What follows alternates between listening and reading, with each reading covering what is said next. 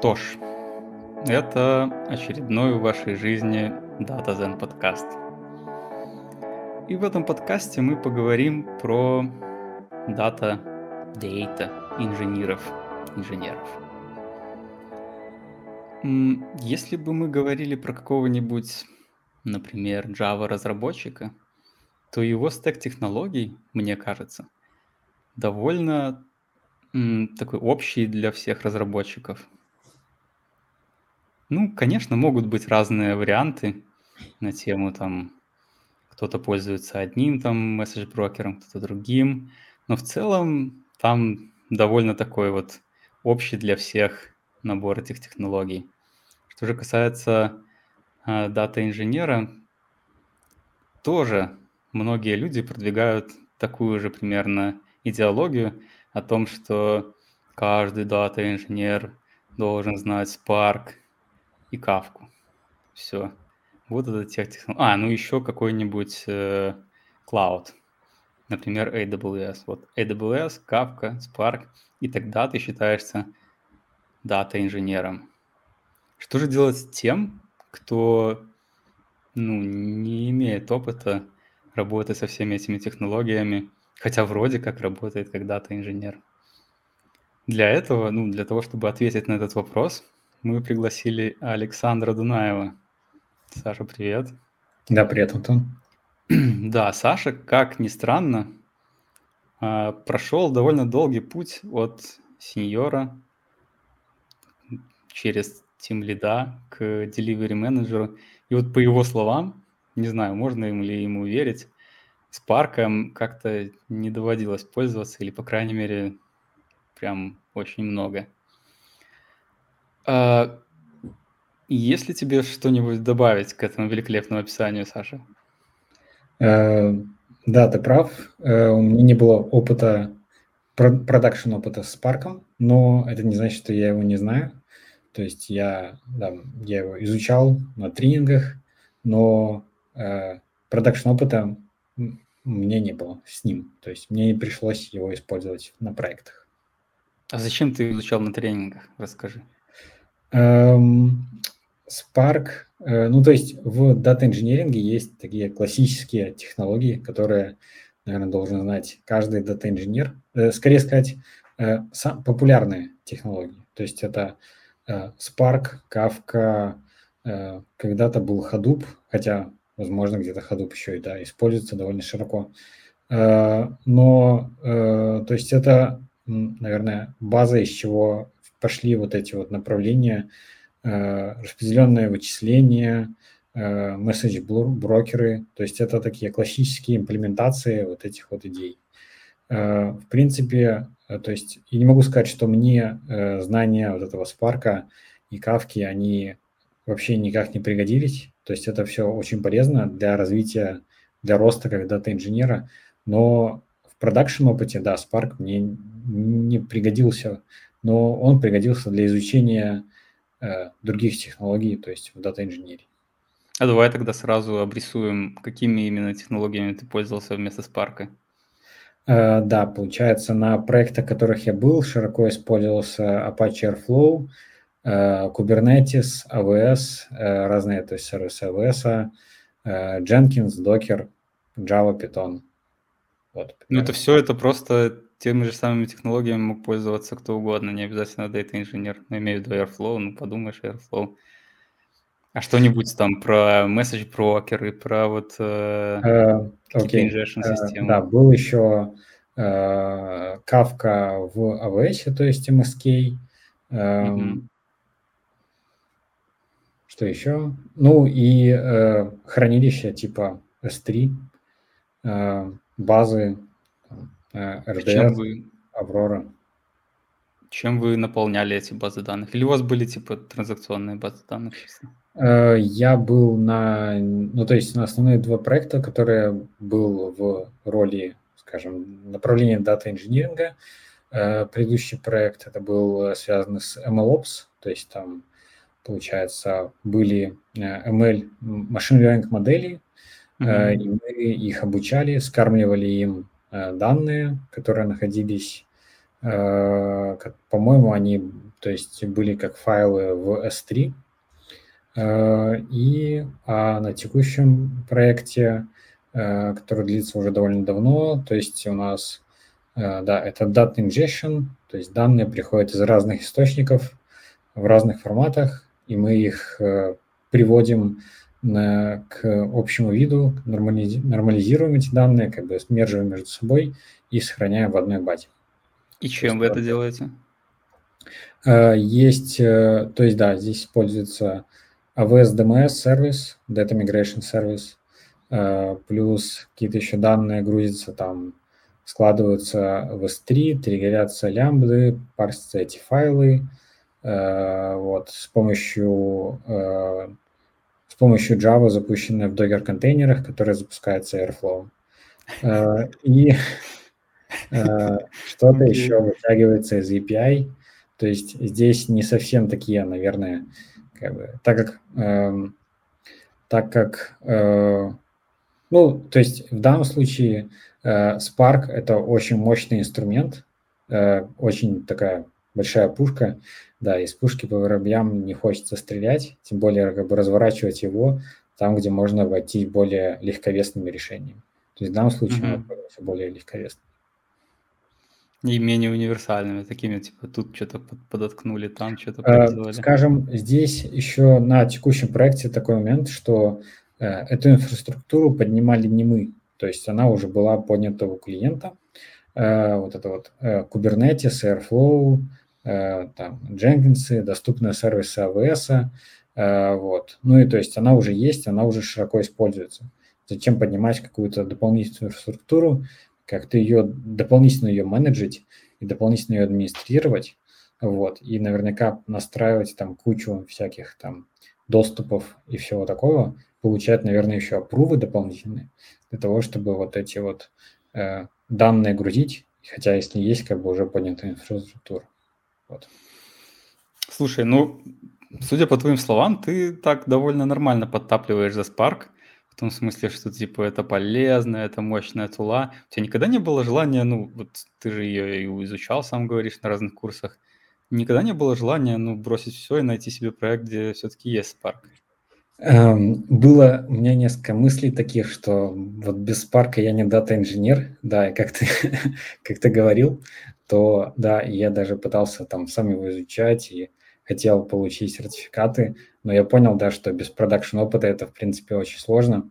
Ну, то есть, да, ну, то есть я изучил, там, я понял основы, там, прошел курсы, попрактиковался сам, вот, но реально опыт, там, реально, как бы, глубокие знания получить без продакшн-опыта довольно сложновато, вот.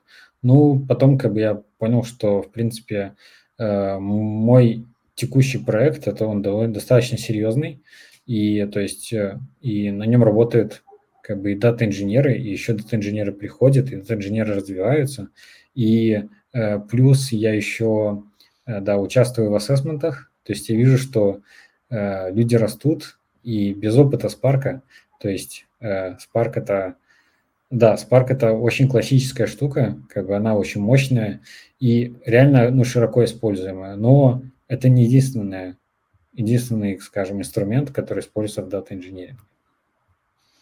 Давай, раз уж ты заговорил про ассессменты, немного продвинемся в эту тему и разовьем ее. Меня вот что интересует.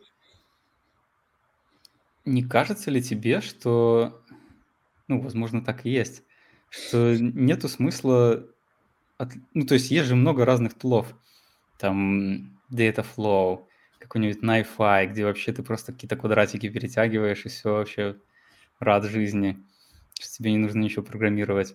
Ну или там нужно, ну, перетянул квадратик и в нем внутри код написал. Ну, такое, наверное, тоже бывает. И... Но при этом у меня сложилось ощущение от вот моего личного ассессмента, будто бы там ждут от тебя знания именно Spark. То есть тебе говорят, так, ну давай поговорим теперь за Spark. Говоришь, да я не знаю Spark, ну, типа, вот как книжку читал, а опыта нет, они такие, ну, даже не знаю, о чем тогда с тобой говорить. Вот меня интересует такой вопрос, тебе как там, не знаю, хеду этого комитета ассессмента или там участнику обычному, что для тебя является достаточным знанием для человека, чтобы назвать его дата-инженером, ну, вот в рамках ассессмента? Да, как ты говорил, что в дата-инженерии очень большое количество разных тулов, и на проектах тоже широко используются разные инструменты, то есть не обязательно Spark, то есть там это, если не Spark, то может быть есть Flink, если не Flink, то может быть есть какой-то дата-процессинг там в клаудах, то есть, например, там, не знаю, AWS Glue или, по-моему, в GCP DataProc, то есть это, ну, то есть хватает таких, скажем, подобных инструментов, вот, которые решают, в принципе, похожие задачи. В ассессментах важно показать, то есть для ассессментов есть заданная матрица, в которой можно видеть, какие знания реально нужны. То есть и Spark, по-моему, это один из пунктов, одна из опций, чтобы показать свои знания в обработке данных. То есть конкретно вот в тулах обработки данных. То есть как бы если, но приходя на ассессмент, каждый участник должен заполнить свою скилл-матрицу и должен показать там свои знания в скилл-матрице. То есть если, ну, находя из моего опыта, если человек как бы указывает у себя там, что он в Spark, там, не знаю, intermediate, а он, например, там приходит, и он начинает спрашивать про Spark, и он там может сказать, ну, я вот себе отметил, потому что как бы мне сказали это отметить. Вот, ну, тогда это один вопрос. Но если он, скажем, отмечает у себя там level начинающий, то как бы его-то на ассессменте никто не будет спрашивать про это. Слушай, ну я даже немного про другое. Ведь все эти тулы, они неравнозначные.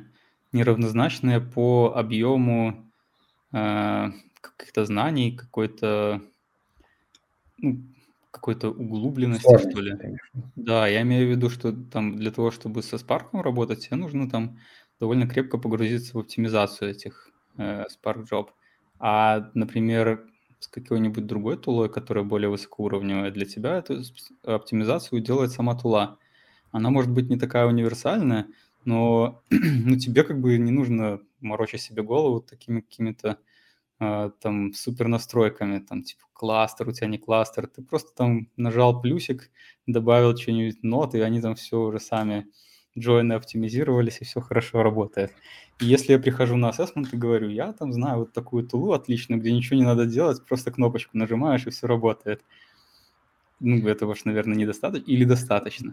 Хорошо, если ты работал с этой тулой, то, пожалуйста, как бы расскажи там, будь добр ответить на там, не знаю, рассказать про нее, а также, может быть, сравнить ее с другими тулами аналогичными, чтобы, то есть, если мы говорим, например, про сеньора, то он должен мочь, то есть, должен знать, иметь достаточно глубокие знания в тулах, с которыми он работает, плюс может мочь их сравнить с какими-то аналогичными тулами, для того, чтобы там, не знаю, принять правильное решение. Вот. Ну и как бы знать, как оно работает под капотом. То есть если он, в принципе, с Spark не работал, то, ну, понятно, что как бы глубоко про Spark спрашивать нет смысла. Но, как бы, может, какие-то базовые вещи, почему бы и нет. Слушай, у меня еще очень похожий вопрос, но про месседж-брокеры.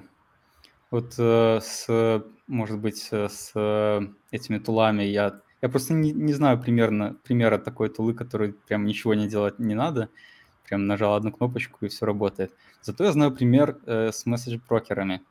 Тот же PubSub у Гугла, у которого нету там никаких партишенов, ничего вообще нету. Просто вот можешь создать топик, можешь создать подписочку на этот топик, можешь несколько создать. И, пожалуйста, пользуйся, ничего тебе вообще настраивать не надо, просто создал и все готово. И в то же время есть Kafka, где тебя спрашивают, ой, а как там репликация работает? А как там вот партишены? А как там вот оно, типа, выбирает, какой там брокер будет главный, какой не главный? То есть вопросов можно много задать. А по PubSub какой вопрос можно задать? Ну, конкретно про PubSub, то есть я сказать не могу, но могу, то есть, и пойти из аналогии, то есть каких-то AWS похожих сервисов. То есть по GCP я не особо силен.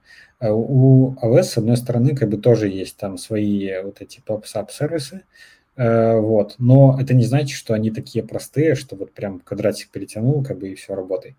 То есть там, опять же, есть всякие нюансы в настройках. То есть, опять же, там свои мощности, там вот эти партишены, ну, то есть разные методы, там, не знаю, expiration, то есть как он там, retention policy, то есть сколько там этот месседж хранится. То есть реально, если ты там, не знаю, проходил эту сертификацию по клауду, то там этих вопросов миллион. И то есть, ну, все вот это можно как бы спросить. Там, не знаю, там, ты какой-нибудь кейс там. Опять же, то есть вопросы не обязательно же такие про теорию, как это, справочные. А то есть они вопросы могут быть, например, то есть по опыту. То есть, например, ты работал с этим сервисом, какие у тебя были вообще проблемы. Вот. И ты там, не знаю, скажешь, что я вот там с ним работал, а мне, например, там, не знаю, не мог долго к нему подключиться или вообще какое-то вытянуть сообщение, или вообще я уперся в размер этого сообщения, потому что у него, конечно, есть размеры, вот, а не знаю, а если там ты захочешь, а что если ты захочешь сообщение 1 гигабайт кинуть, то что тебе надо делать? То есть вот эти вот всякие там кейсы, то есть вот кажется, что оно такое, там, не знаю, как вот, как, не знаю, как в PowerPoint, там взял, нарисовал, как бы и все. То есть, ну, кто-то же там и, не знаю, Моннализу там в PowerPoint тоже рисует. Ну, да, вот. Блин, ну это какие-то ты описываешь довольно базовые штуки. Я имею в виду, что там не нужно никаких углубленных знаний для того, чтобы понимать, что там вот есть какой-то предел на размер сообщения и какой-то expiration. Ну, это такие, то есть они присущи всем, наверное, месседж-прокерам. Да, но, то есть, но опять же, если говорить с точки зрения ассессмента, то есть это ассессмент, это оценка опыта. Это не оценка там твоих заученных справочных знаний, там, не знаю, что ты запомнил все циферки там и, в общем, все эти значения. А это там опыта, то есть, например, там, не знаю, все-таки вот, там, опять же, там, если ты захотел там какое-то сообщение там большое отправить, то что тебе делать? Вот. Или там, какими сервисами ты можешь там промониторить, как оно там работает. Или там, ну, что-нибудь. Ну, в общем, вот. Угу. Хорошо. Хорошо, давай еще тогда немного углубимся в теперь уже клауды.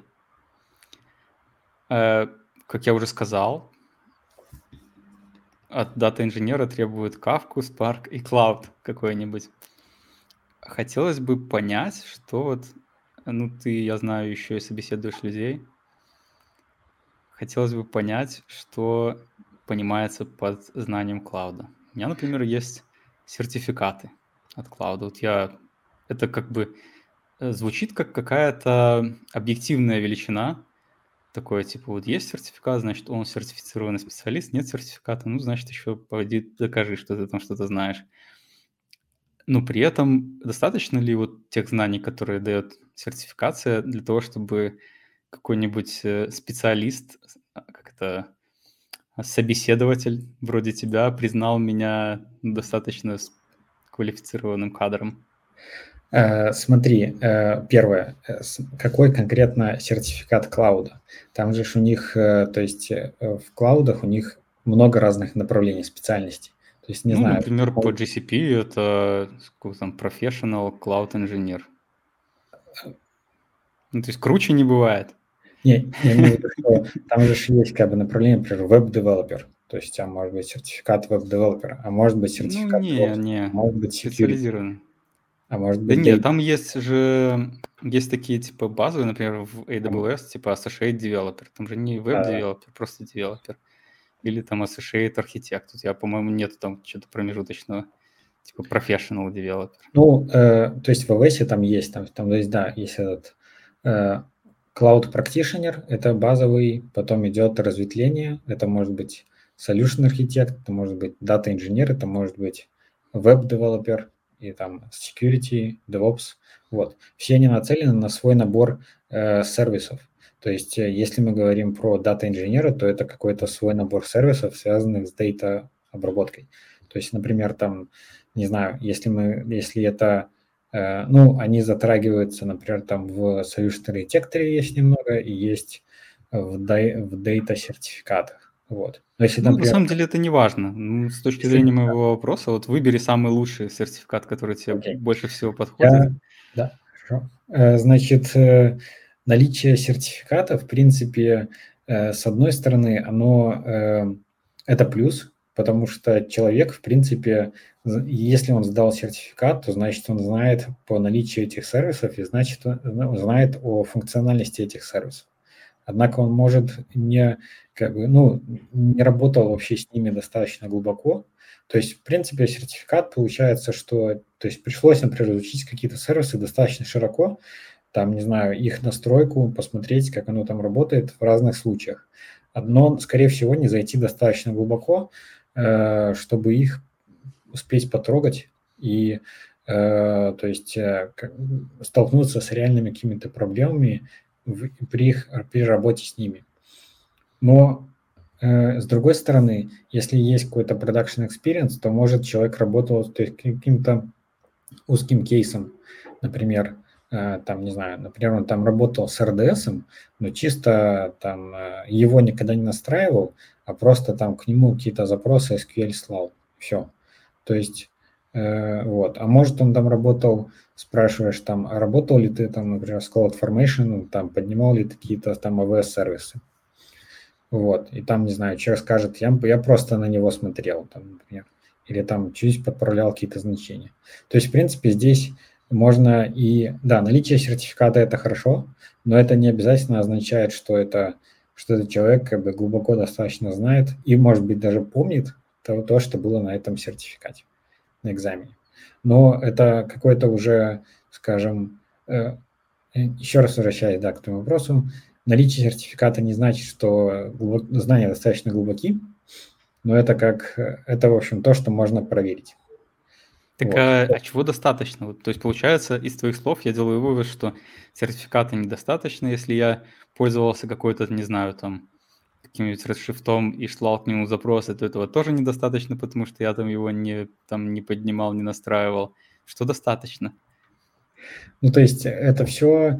То есть, нельзя, наверное, сказать вот так вот, четко, что типа вот это вот ты знаешь, тогда ты там дата инженера, вот это не знаешь, тогда нет. То есть такой вот четкой линейки как бы нет.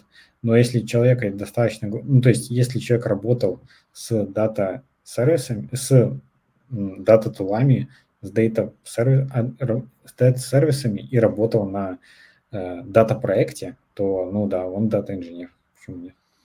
Ну я просто даже не столько с точки зрения какого-то признания, мол, мы признаем тебя дата-инженером. А, например, с точки зрения, вот ты кого-то ищешь к себе на проект.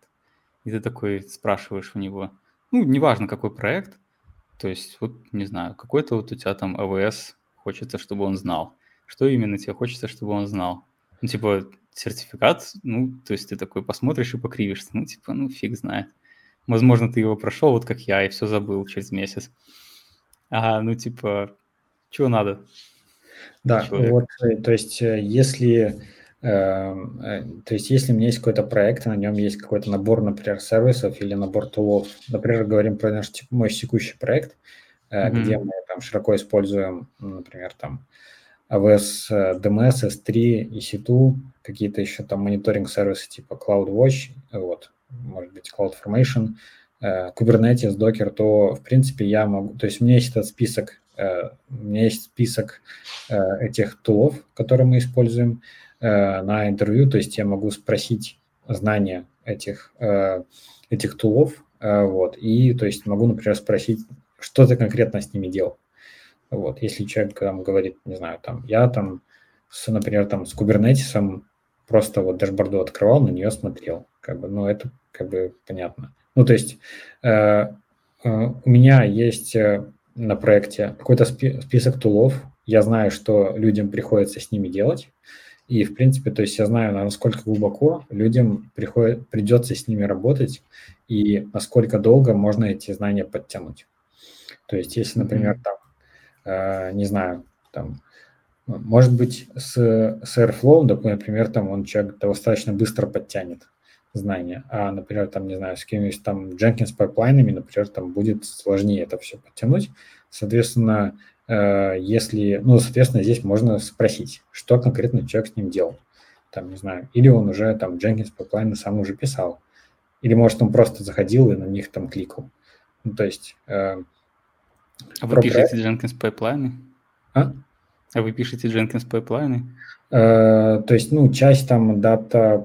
Ну, то есть, часть дата-лода для initial лода у нас сделана, да, с помощью Jenkins пайплайнов. Ну, или плюс у нас есть какие-то новые модули, если они какие-то пишутся, создаются, то приходится CI/CD настраивать.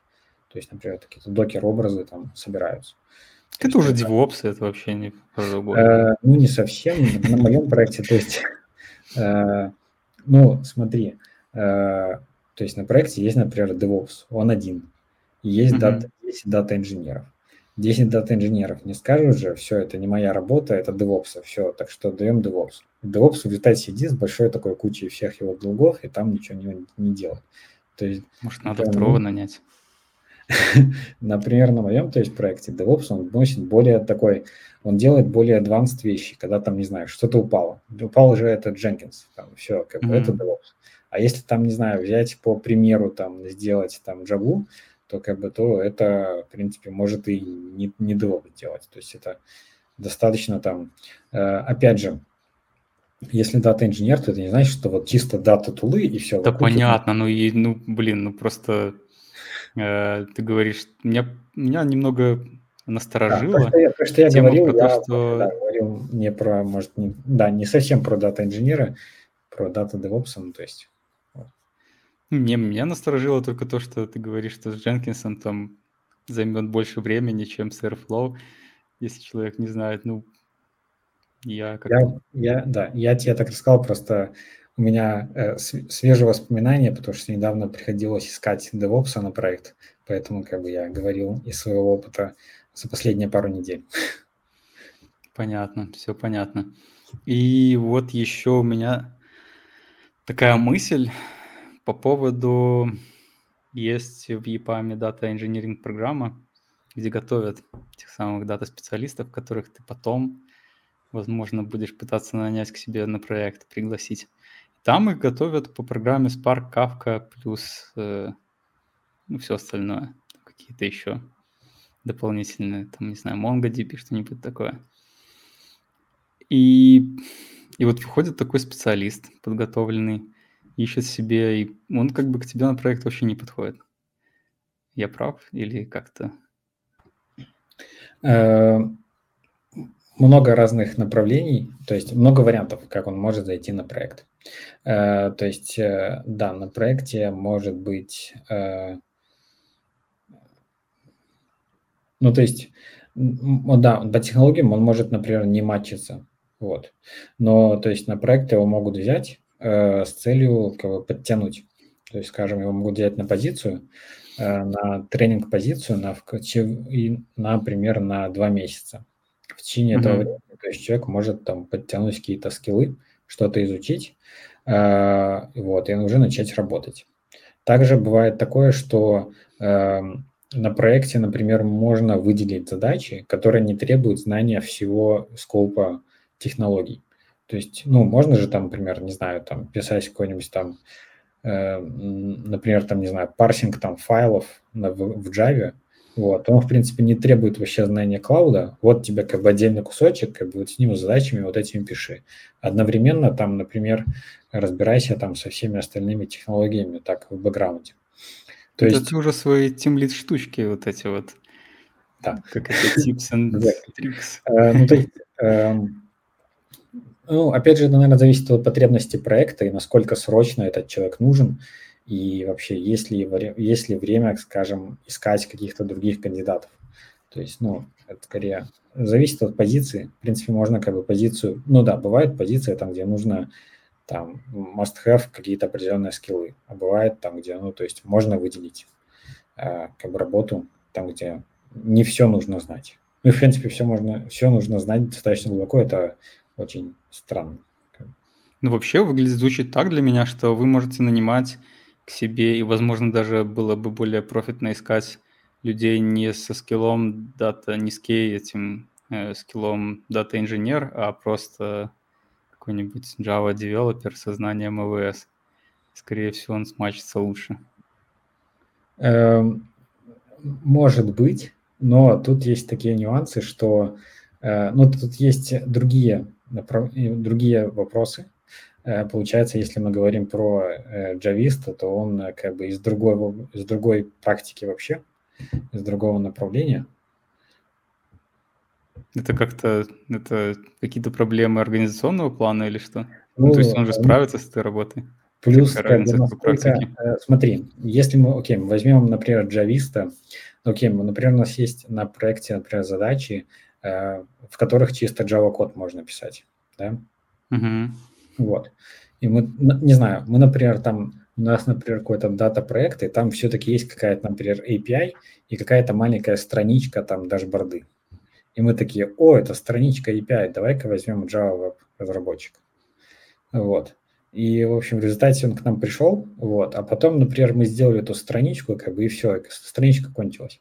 А есть еще тонны других задач, которые, там, не знаю... Jenkins пайплайн написать, да? Пайплайн писать, да. Так это какая разница, кто будет делать? Давай ты будешь пайплайн написать. В результате он, начал писать эти пайплайны. Он там, в результате, год у нас пописал эти пайплайны, а потом он идет на ассессмент и такой говорит, на ассессмент своего Java Web'а, и его спрашивают, что ты делал? Он говорит, я пайплайн написал. Говорят, а ты не мачишься там на сеньора, например, Java Web'а, потому что сеньор Java Web должен там, не знаю, уметь там эти спринг там и все такое.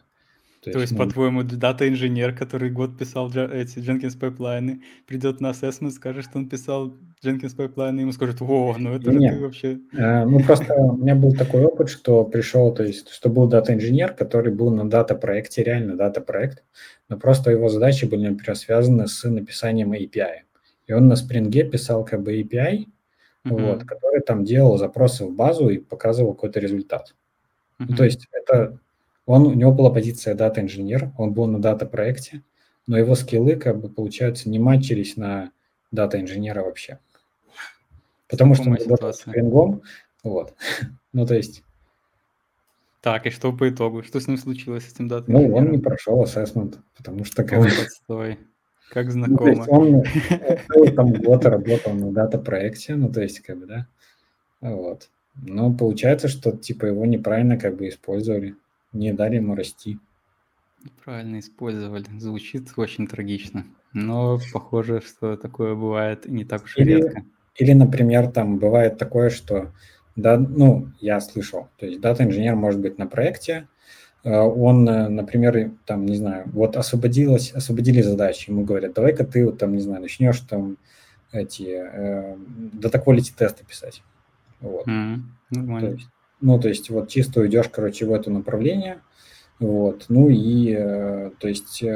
с одной стороны, да, это дата, но с другой стороны, здесь такой вопрос, насколько это растет, развивает человека, в его направлении. Согласен. Вот еще что я тут вспомнил, надо бы обсудить. Spark. Не кажется ли тебе, что это довольно...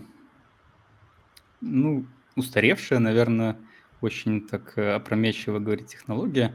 Но, опять же, если вернуться к теме managed, не managed сервисов, если Spark — это такой не managed сервис, а есть гораздо более managed сервисы, где нужно меньше настроить. Да тут же DataFlow, несмотря на то, что ты там все равно программируешь, то есть ты должен написать код пайплайна там на Java или на Python, неважно, все равно там как-то по ощущениям меньше нужно, не нужно думать о каких-то, настройках памяти, какой-то оптимизации именно, сколько у тебя будет воркеров, сколько там у тебя будет нод, сколько там памяти, какая-то там дополнительная память. Вся эта борода в Spark немного может отталкивать. Что, по-твоему, более перспективно? То есть ты спрашиваешь, зачем вообще этот Spark, если есть куча сервисов в клауде? Зачем машины с ручной коробкой передач, если есть автомат? Да, отличный вопрос. Смотри, есть много... допустим, есть какая-то компания, у которой есть свой собственный клауд, private cloud, и он уже у них существует там десятки лет. И они там вложили туда, кучу денег. Вот, и уже у них, вот. И вопрос, зачем им переходить куда-то в клауд, если у них есть свои мощности, которые как бы куплены и на которые как бы проинвестированы деньги там на многое долгое время вперед. Вот. И не знаю, там могут даже и... У нас там был как-то ивент, интервью с Сергеем Лешкевичем, он говорил, что есть там проекты, где как бы до сих пор Hadoop крутится, и у них все отлично работает, вот, и как бы все их устраивает, и уже долгие годы и на своих мощностях, вот. Ну и вопрос, зачем как бы на что-то переходить. Точно так же и Spark, то есть здесь, опять же, причина использования, например, не менедж-сервисов в клаудах, это, например, какие-то ограничения по секьюрности данных. То есть, например, они просто не могут там позволить себе, чтобы какие-то данные где-то там в клауде, например, хранились или как-то там передавались, потому что, например, они очень их секьюрят, и, в общем, они за них боятся. Вот. Но если, например, мы говорим про какой-то стартап, который там вот сегодня стартует, и вот нужно, в общем, в течение дня поднять этот там, например, Data Processing Flow, то тогда клауд – это вообще само то. То есть мы можем вообще в течение 5 минут как бы это все поднять, и в течение 5 минут это все положить, если вдруг как бы наша идея, эксперимент не сработали. Нам не нужно там, не знаю, покупать 100 компьютеров для того, чтобы этот дата-процессинг стартовать, а потом 100 компьютеров продавать, если вдруг наш стартап как бы не сработает. То есть в случае, если у нас нету, например, гарантии, по-моему, даже в клауде там было, в клаудных сертификатах, что типа если, в принципе, нет уверенности, например, что такая мощность работать будет, например, в следующие 10 лет, то тогда клаудные сервисы – это то, что нужно. То есть можем быстро поднять, быстро схлопнуть. Но если мы уверены, что у нас точно такая же мощность будет стабильная, как бы продолжаться, то тогда как бы выгоднее купить свой собственный приватный клауд и в него вложиться. И, соответственно, не нужны никакие менедж-сервисы. Вот. Иметь можно Spark или Hadoop, там, и, в общем, и все будут довольны. Да, блин, вообще, это мой вопрос был больше про менедж-сервисы. Я имею в виду, что тот же самый DataFlow – это раннер для Apache BIM. То есть, ты можешь и локально все это у себя запускать, или на каком-то кластере своем персональном все то же самое иметь с точки зрения разработчика. То есть у тебя будет, ты будешь не заходить в какой-нибудь там Google Cloud и там смотреть свои джабы, а будешь заходить куда-то в другое место и смотреть у себя локально. То есть это все можно запустить локально. Вопрос был про другое, и как будто бы ты ответил на него с тем смыслом, что если ты такой крутой, современный, то Spark это не для тебя. Мол, Spark это для таких бородатых чуваков с дырявым свитером, которые поддерживают legacy код. Практически для программистов COBOL, которые там уже осталось только поддерживать какие-то огромные массивы этих существующих решений. Смотри, есть... я слышал про такие... то есть я не думаю, что Spark это вообще уже что-то такое покрытое плесенью продукт. Есть Databricks, который релизится, который появляются новые фичи постоянно. То есть у меня есть коллеги, которые работают на проекте с Databricks, и им постоянно, например, подсовывают на проект новые фичи от Databricks для теста. То есть для них слушают, и для них там какие-то новые фичи Databricks выпускает. Вот. И это, мне кажется, вообще очень круто. Я просто недавно разговаривал, там что-то мне рассказывали, что каталоги появились, мы теперь их используем, и мы там вообще на свеженьком, горячие пирожки, теперь только у нас. И я так, не думаю, что это настолько там что-то уже такое старенькое. Да, согласен. То есть, если бы это было там, то есть, если мы там говорим про Hadoop, окей, может быть, да, но как бы... опять же, Spark это же как бы, open source tool, то есть и, скажем, эти... Но он дальше как бы развивается, и есть и... То есть платные сервисы, Databricks и прочее, то есть дальше люди развивают, никто про него не забыл. Не, я думал больше про сервисы, которые нужно меньше как бы порог входа, меньше нужно настраивать, которые делают то же самое из коробки. Могу сказать вот из своего опыта, что вот, например, есть этот вот AWS DMS. Казалось бы, вообще простой сервис там вообще для домохозяек. Приходишь, вводишь там, скажем, креденшалы для source базы, креденшалы для target базы, и оно, короче, переливает все из одного в другой. Но оказалось, все не так просто. То есть оно-то переливает, но оно потом вдруг в какой-то момент оно может упасть. При этом в логах никакой информации вообще нет. Просто пишет типа fatal error, как бы, и все. Ты открываешь, а у тебя как бы, а те уже данные устарели, потому что оно упало час назад. Вот, и ты открываешь AWS Support Ticket, и они говорят: окей, мы видим, мы, в общем, работаем над этим.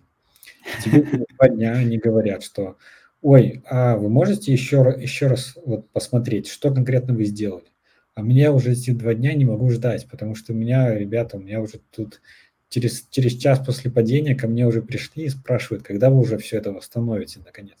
То есть, и при этом, AWS нормально ответить тоже не может. Почему это вдруг у них упало? То есть о том, что, с одной стороны, это такое вот очень удобное, и как бы, это же клауд, там, наверняка это все как бы оттещено, но вот нет. Как бы оно точно так же может падать, и, возможно, они тестируют как бы и на мне. То есть какие-то новые фичи свои выкатили, да, я тестирую, и оно у меня упало. Вот, и только тогда там они начинают как-то это фиксать.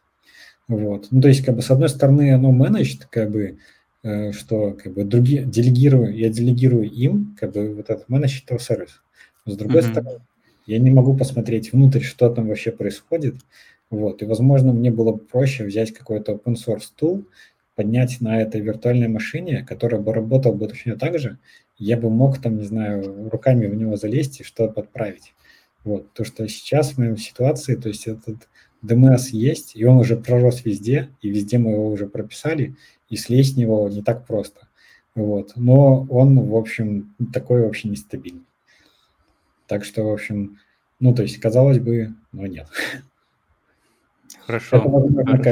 Это возможно, как знаешь, там, не знаю, у тебя есть там какой-нибудь там старый автомобиль, который там, в котором все было вообще понятно, нет электроники, но зато там, все работает стабильно, как часы.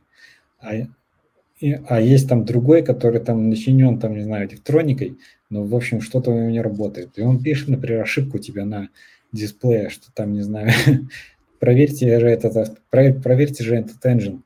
А ты, короче, читаешь, а там ошибка, конечно, не знаю, там проблема кондиционера, вообще не про то. А у тебя кондиционера и нет в машине, в принципе.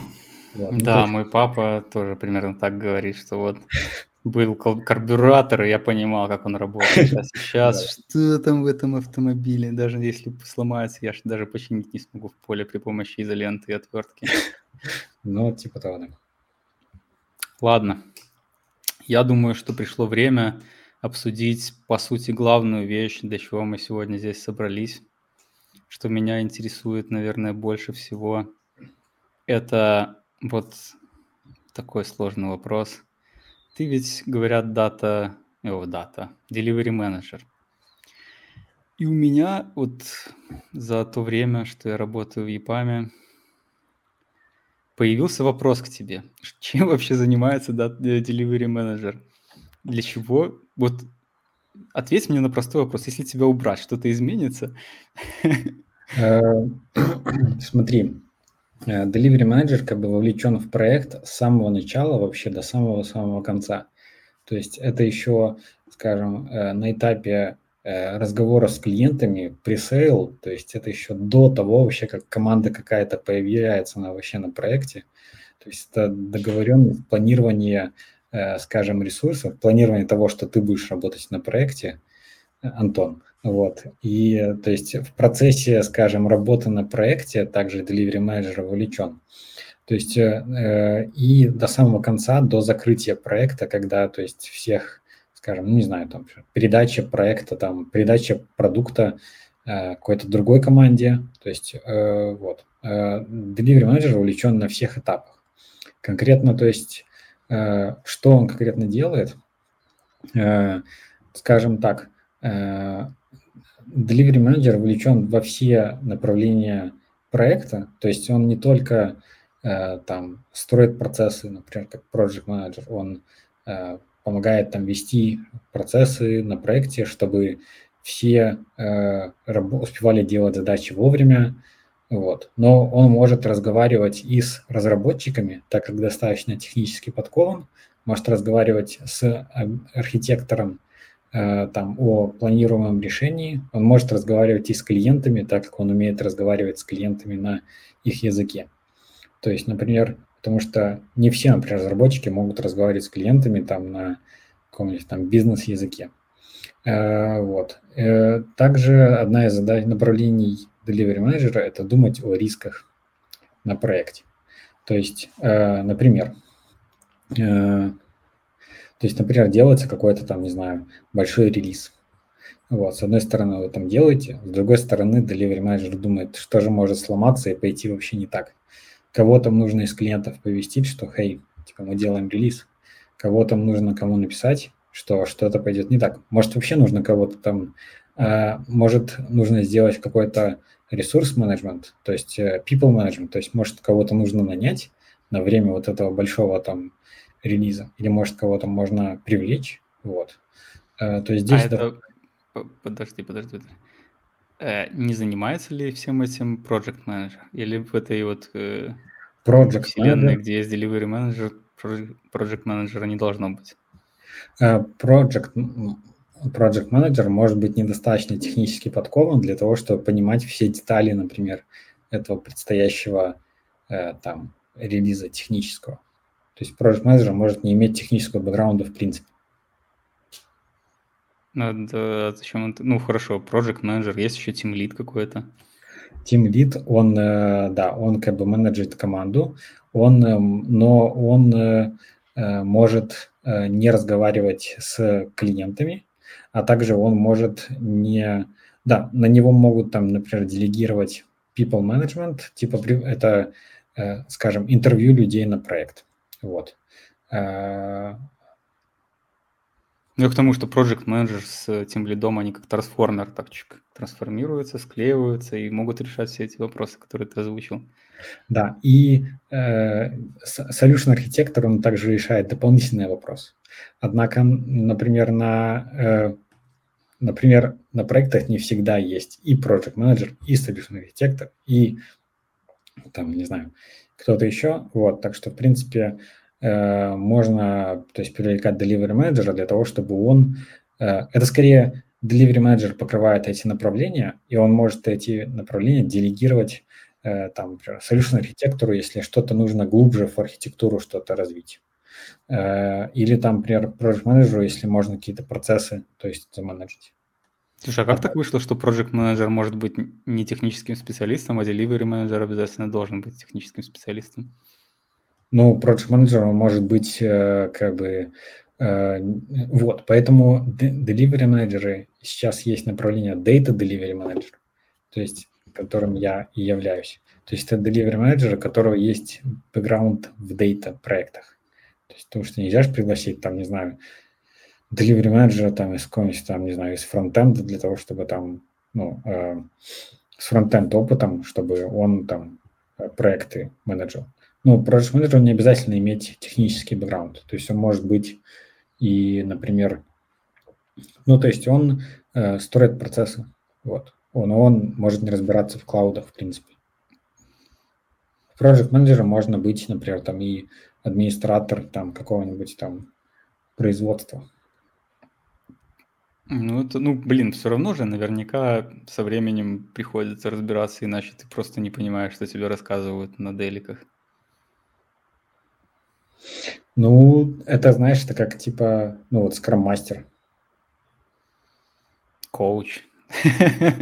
Нет, ну, ладно, я сейчас тут наговорил, а потом меня там... Ладно, не буду говорить то, что я не знаю, да. Хорошо, но, то есть... Один из пунктов Delivery Manager, что он достаточно технически подкован, для того и не боится испачкать руки даже там в написании кода. Угу. Да, забавно. Такой типа универсальный боец, мол. При этом... Ты пишешь код? Что? Или ты пишешь код, или ты просто не боишься? Ну, иногда приходится там, не знаю, что-нибудь там помочь. То есть, например, на моем проекте есть production environment, к которому имеет доступ там ограниченное количество человек. Вот, и я в том числе. Ну, то есть иногда приходится там, например, какую-то query написать в production базу или же там какой-то там где-то скрипт запустить. Вот. А у вас есть project manager? Нет. Ну, тогда все понятно. Был solution architector, но он как бы solution architector привязывается, то есть приходит в начале, строит архитектуру, там помогает написанием документов, вот. Дальше мы, в принципе, не участвуем. Ну, слушай, по твоим как бы словам вообще непонятно. Я имею в виду, что непонятно, может быть, такой delivery менеджер, у которого есть там архитектор. То есть delivery менеджер – это же обязательная позиция. Не бывает такого, что у проекта нету delivery менеджера.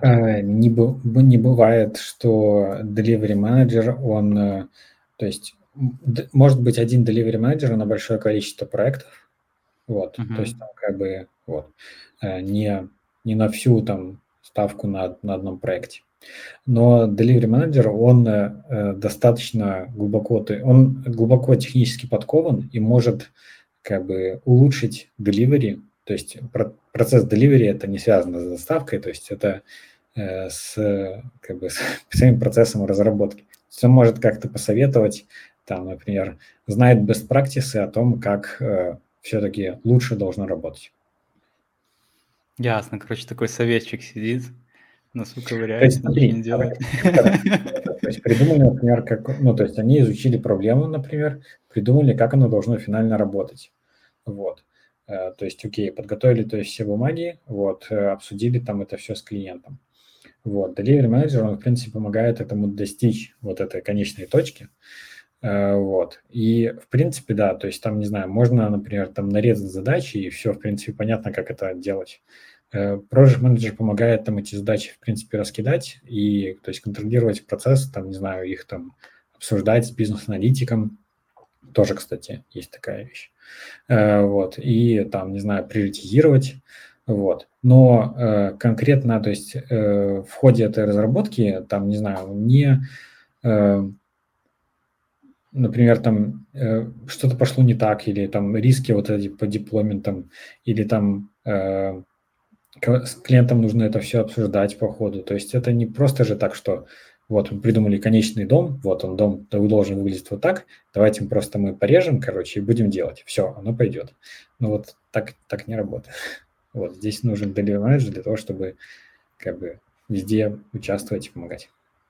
Звучит так, что это тут очень большой простор для, ну, разного поведения.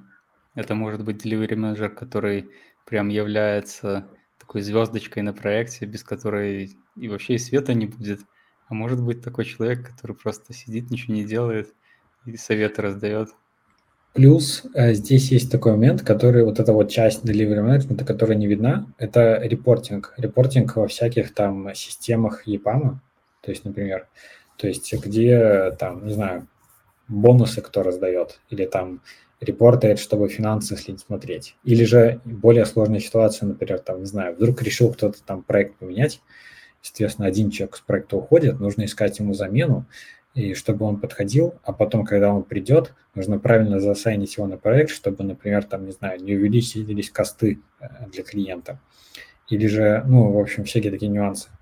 Вот здесь, то есть, по сути, это для команды не видно вообще, но для клиентов и для, как бы, самой компании это очень видно.